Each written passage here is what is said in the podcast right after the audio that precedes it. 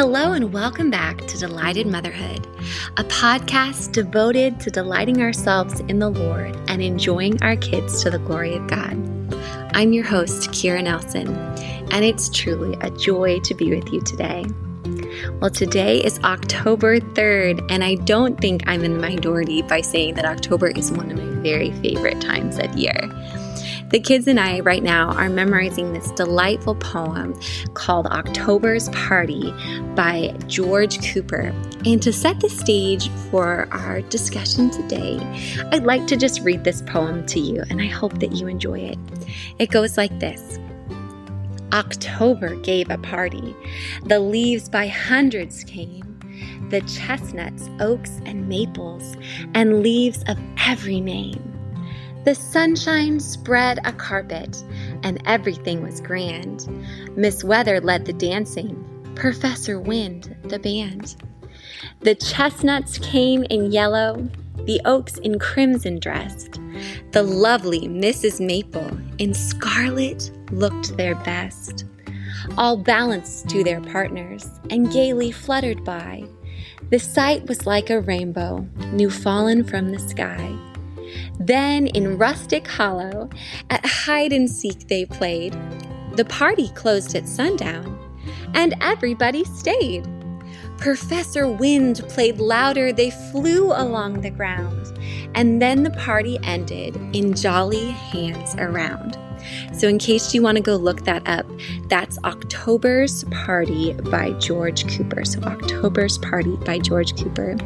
And there are lots of things that we love and enjoy about that poem and really get us in the mood for October. But one of the lines that my son Daniel has been fixating on is the fact that the party ended. It was supposed to end, or in any case, but everybody stayed. Everybody wanted to be there and to celebrate this beautiful transition from summer to fall and the sweet changes that the rotation of the earth brings. And this October, I want to throw a great party as well. And I actually do throw a lot of parties for people that don't share my last name, and I love doing that. Hospitality is a really big part of the Nelson family life.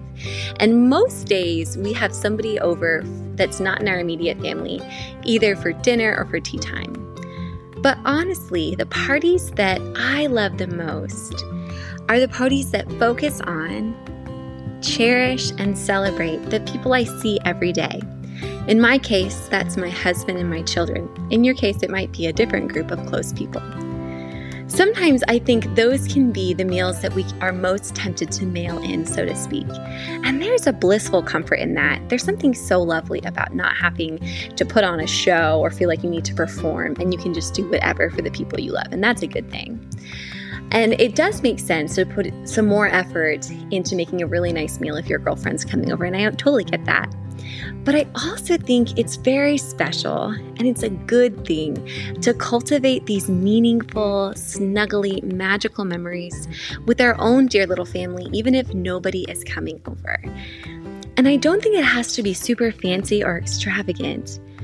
But as the days are getting shorter and our outside time after 5 p.m. is going to require flashlights, I'm going to start turning more of my attention to making my table a really cozy space that we all want to gather into and enjoy.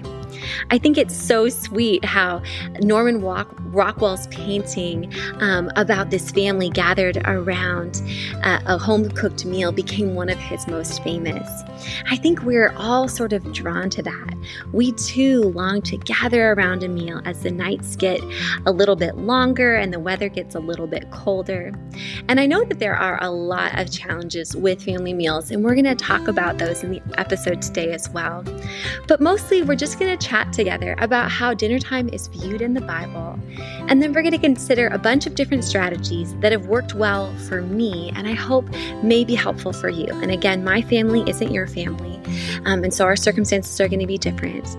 But mostly, let's just chat. Let's talk about how to make October's party so delightful that even when it ends, everybody wants to stay and gather around and enjoy time together.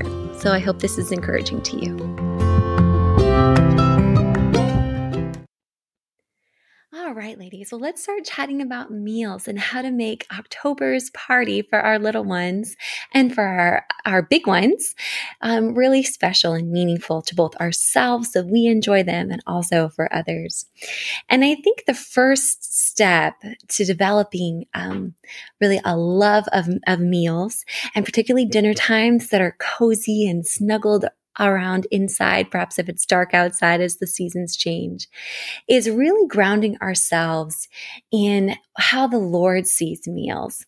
And one of the first things I love to think about is just the fact that we don't have to eat. Like God could have chosen to, to make us people that don't need to have to have meals. But he created us as dependent upon food.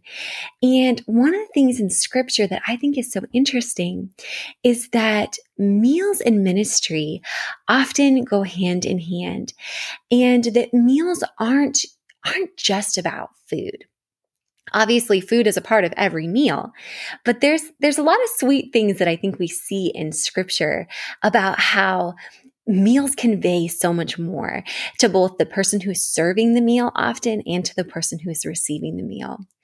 And I love considering how there are so many examples of really transformational moments that happen in the Bible over food.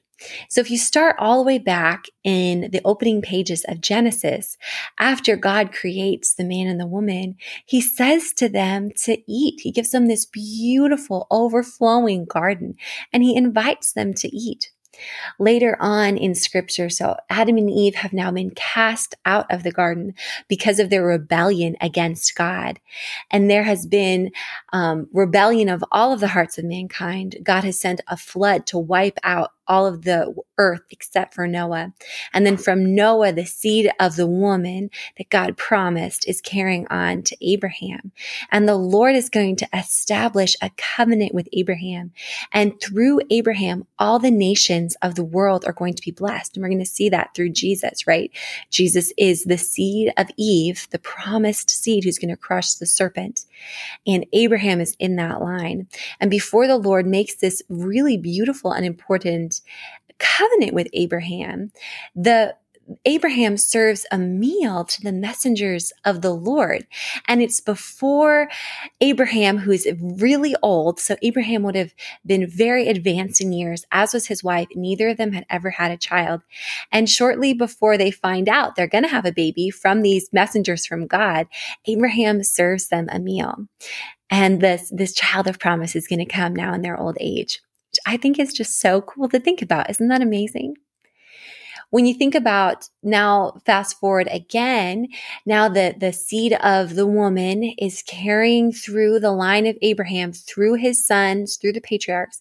Now Isaac, who's going to be called Israel, has, has 12 sons. One of his sons, Joseph, has been enslaved by his brothers and sent to Egypt.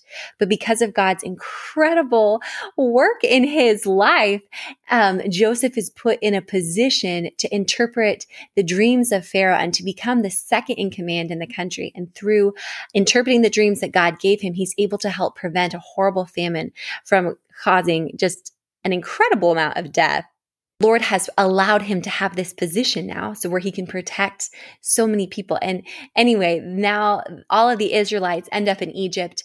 A bad Pharaoh arises, and now they're they're in slavery in Egypt. And before um, they are called out of Egypt, the Lord tells them to share a meal together to prepare their families, the Passover meal. The book of Leviticus is filled with all of these detailed prescriptions for when and how and why the nation of Israel was to feast. These are going to be special times of remembrance. They're times of awe.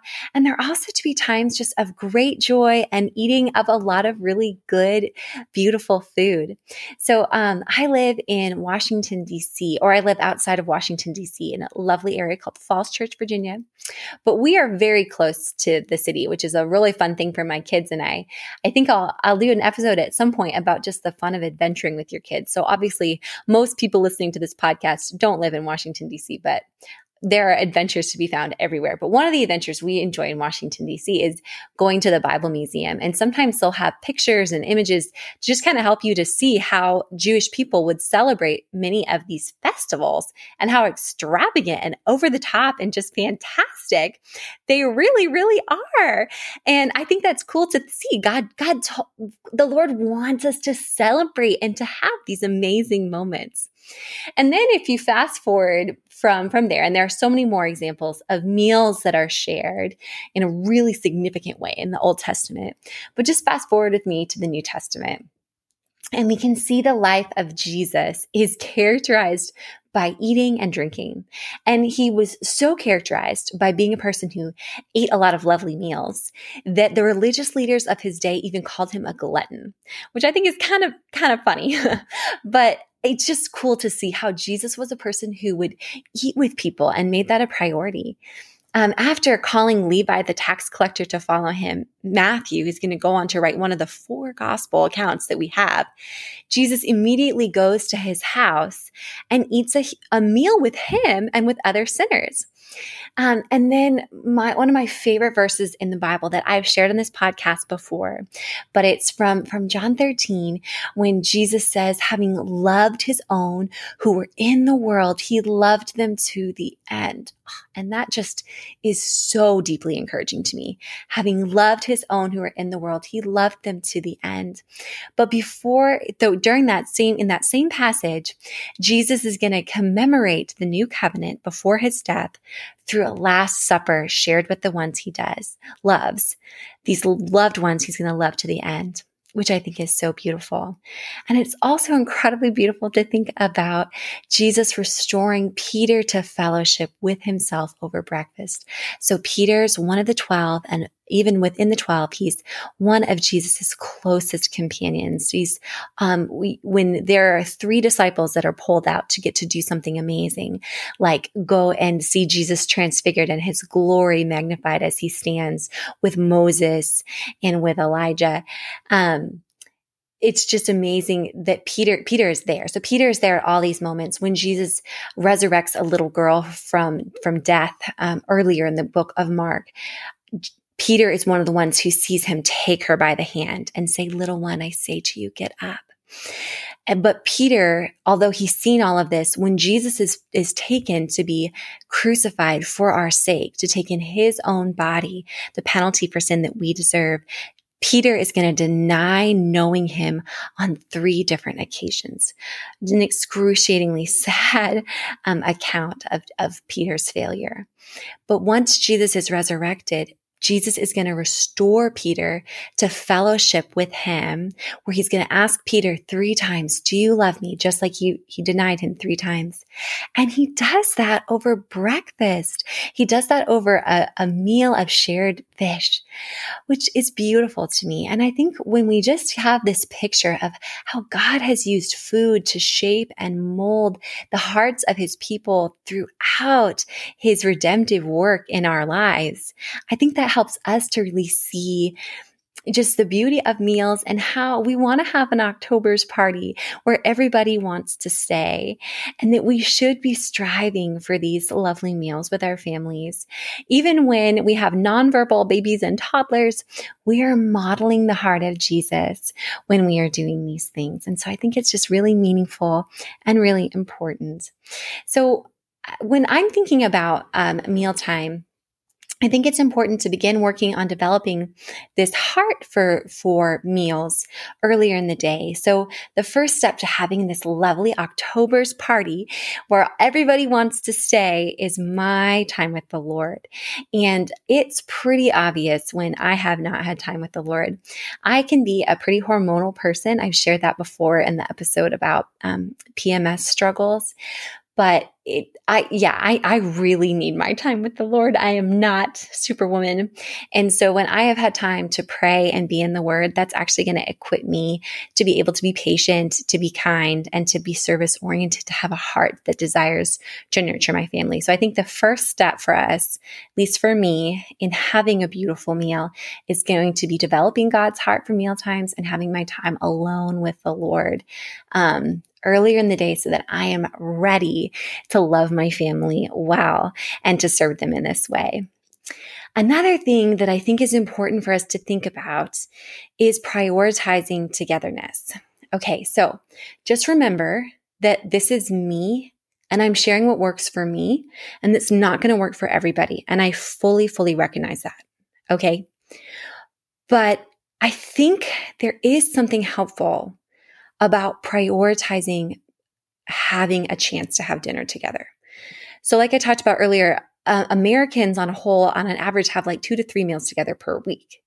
And that's because there are all these different reasons they could not happen, right? There are conflicting work schedules. Commutes can be really challenging. People are working late. Um, kids have lots of sporting events. Little ones want to go to bed earlier. There are a lot of reasons why it can be hard to get everybody who lives in your house gathered around the table at the same time. And it might be the case that there's really nothing that you can do about it.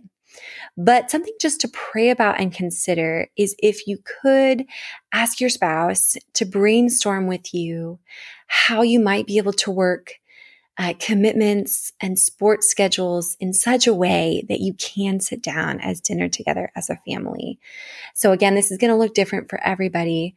Um, I will just say my husband, who is pretty magical. I, he really is very magical.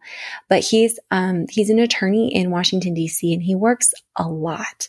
Um, he works like a lot but he is really kind about um, working after the kids are in bed, sometimes even for like three hours or longer. But, but so, so, we do have the chance to sit together around the table and for my son to get to talk to his dad and see his dad interacting and sharing, as we're going to talk about in a second, sharing highs and lows. So I, I just want to mention this as something to maybe talk to your spouse about and to consider how you could have pri- togetherness. And even if your husband just to, to prioritize this, to see this as really a, a thing that matters and is meaningful and is important. Um, another thing that I would say is that I think it's helpful to pray and to ask God to provide the ability to have meals together and then to make sacrifices if necessary to make this happen. So maybe it means that you can't do all of the sports that we might want to do, or maybe it means that we're going to have to deal with various other things, but to consider ways to sacrifice so that we can all be sitting around the table together. The next thing I'll mention is that I think it's really helpful as a mom to have people help you with a meal. Now, I I know it's totally true that little kids are sometimes hard to have help, but it has been said before that if we always do everything by ourselves, then we're always going to do everything by ourselves. And as hard as it is to have little kids help us, I have been really thankful to see how my my kids are beginning to contribute more and more and are meaningfully helping me to get things ready for for dinner. So I think we can ask kids to help make the table lovely and pretty. Um, can ask them to to set the table. I ask my kids to clear the table. They'll load the dishwasher. Um, they'll they can do jobs in in the kitchen like cut tomatoes with a dulcerated knife. They fill water cups. They love to peel shrimp. Uh, various other sorts of things like that. But I think it is helpful to try to get kids and then other adults that live with you to help you on the front end and the back end. So it's a meal that you're doing together, you're collectively doing. So it doesn't feel as much like mommy is just the one slaving um, in the kitchen. And to that end, I would also strongly recommend again, this is me, so please just know these are my recommendations, but I would strongly recommend waiting until everyone is sitting before beginning. So I think what I've noticed in other homes a lot is moms are so service oriented and are so kind. And so they serve all the kids their meals and the kids are just devouring their food. And then the mom, frazzled and exhausted, finally sits down to eat her meals. And then the kids are like, all right, peace out. I've ate my food and they run off to do whatever. But I feel like when that happens, it feels less like a family gathering and more just like the mommy restaurant. And trust me, I totally understand screaming toddlers my son John is really good at screaming. Um, and it can be really hard to train your baby to wait. Um, but I think training them to wait or just distracting or redirecting them until everyone is seated so we can all begin eating together is really beautiful. And then also related to that is starting with prayer. So wait until everyone is seated and then ask God's blessing on the meal and make it more than a formality, right? Because after all, God is the model for table fellowship. So we can pray to the Lord and we can ask Him to really bless our time with our little loves and our big loves and everybody. The next thing I'll say is to incorporate some ceremony. So, this is really just a Kira thing, but it's something that I love to do. But I think when we make our meal times special, when we don't just make them ugly or just throw stuff on the table and call it good, but when we make it special, I think that we are demonstrating that it's a sacred and a special place. And when you just consider the numerous instructions for Israelite feasts, I think you really see that God gave us senses and he wants us to delight them. He wants us to think, find things beautiful. Like he gave us all this beauty that's all around us all the time. And I think that points to the fact that we are people who should lean into that a little bit. Um, so for me, I like to make my table really, really pretty. And this is going to look different across cultures and families, and it certainly shouldn't be extravagant or um, feel burdensome in any way. But in my family, I love to have candles on the table. My husband is allergic to scents, so we do unscented candles. But we have a variety of different candles. So I have some just like um, little short candles in glass. And then I have this pretty little candle holder that's like a pewter style for like a a big thick candle um, that can go in that looks really pretty. Some other things that we love to use are just natural elements. So in the fall, something really pretty to decorate your house with are like acorns. Just like have your kids go gather a bunch of acorns, and those could be used as like a centerpiece. I love boxwood. I think boxwood is just really pretty. Um, and so I'll often cut some boxwood from our bushes outside and and just like stick them in like a little a little glass. I actually love yo- these yogurts that come in glass jars and they're like the perfect size to stuff some boxwood in or some grasses or whatever and then stick it on your table. And just a little bit of natural green from outside and those candles oh my goodness, it feels like a wedding all of a sudden. It feels so pretty. And it doesn't take a lot of time. It's super, super fast, but that lovely natural centerpiece brings the outside in. And it also helps me see the seasons because I'm grabbing something from the outdoors. So maybe it's some leaves or whatever, um, just something, or like, you know, maybe some red berries on a bush. But bringing that to my table for me makes me just excited to be there. And then I love to use pretty dishes. Um, so just, yeah, I think just picking out what's good for you. So, like, I have some dishes that have foxes on them that I think are so cute that I found at Home Goods, and um, some others that have deer on them. And then, as I've mentioned before, I find place plates on the side of the road too, which is kind of a fun perk in my neighborhood.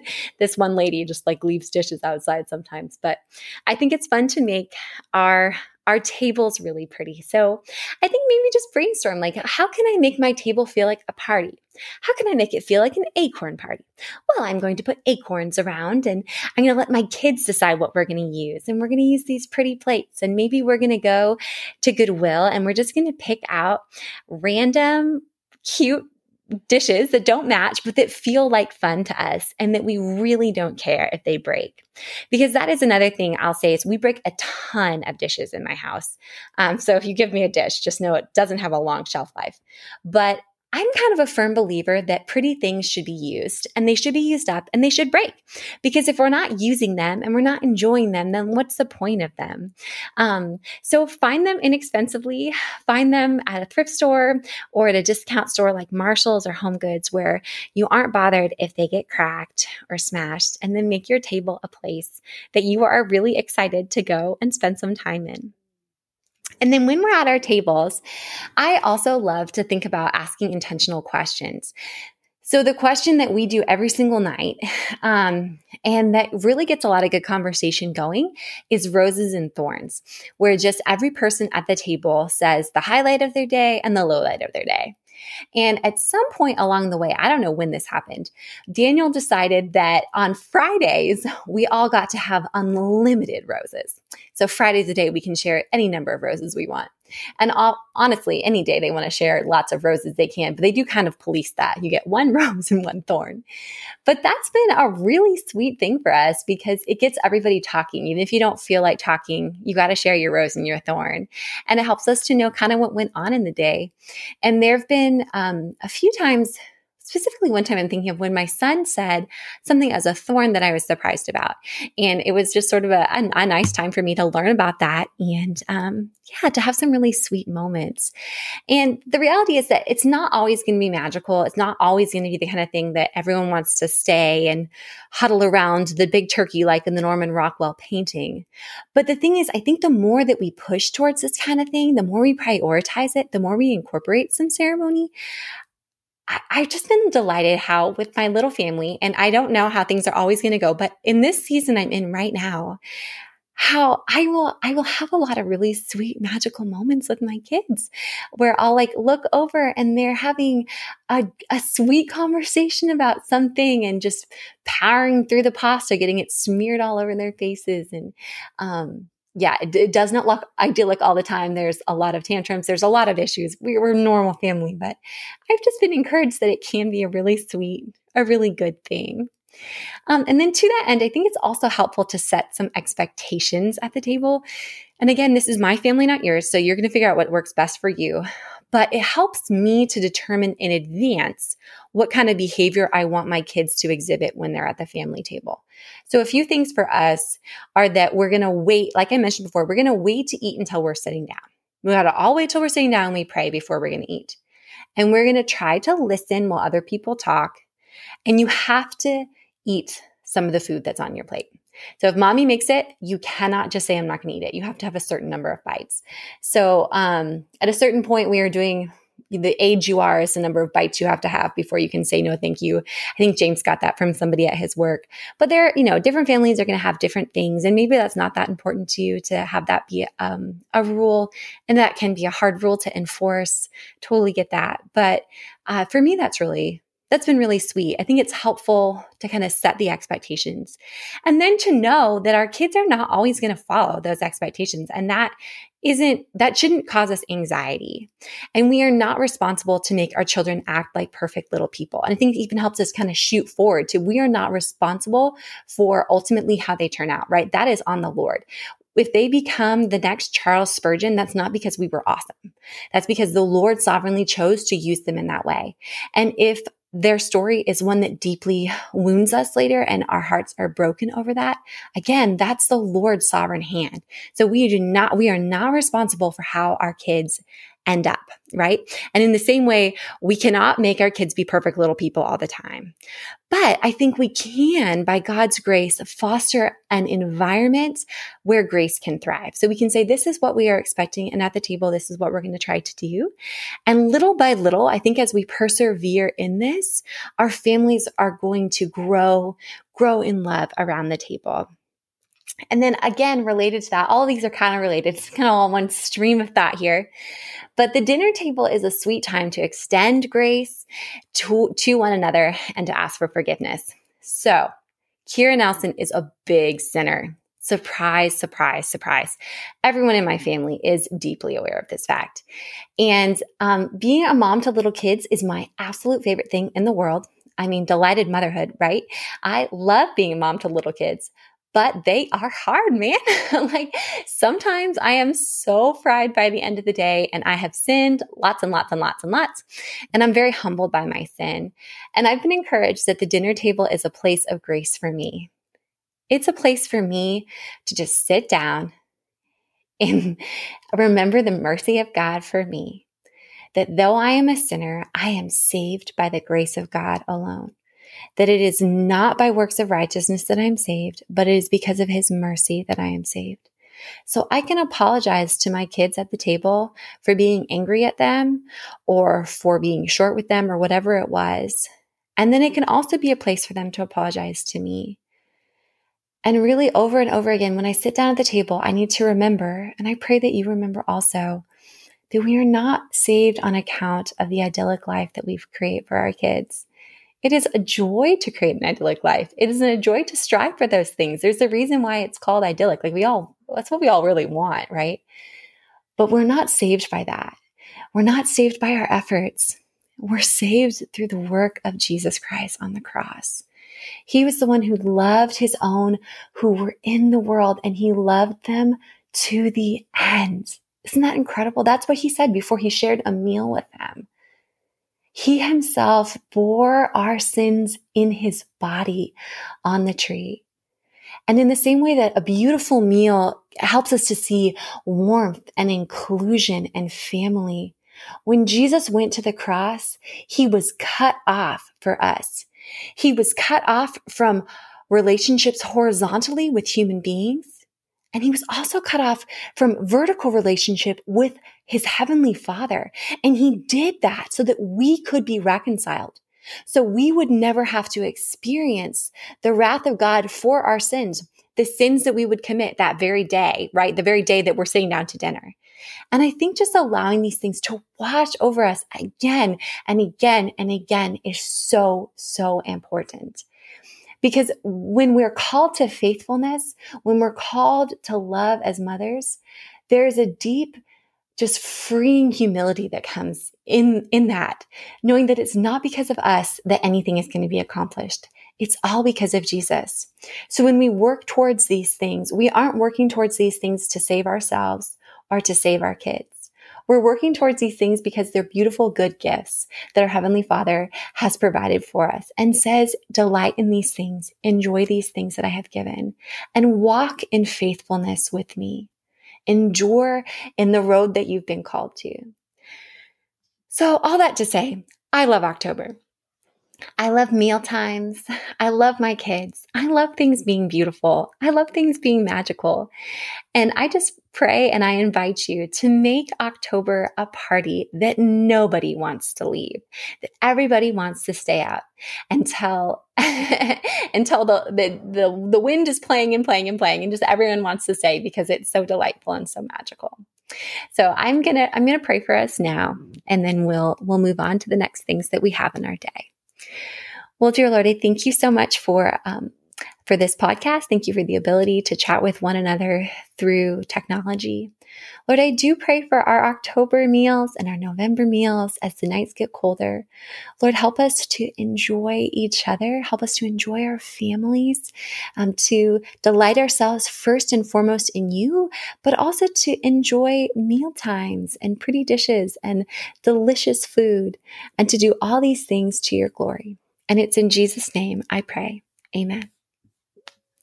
Well, until next time, sisters, may we delight ourselves in the Lord as we delight in the calling that He is giving us.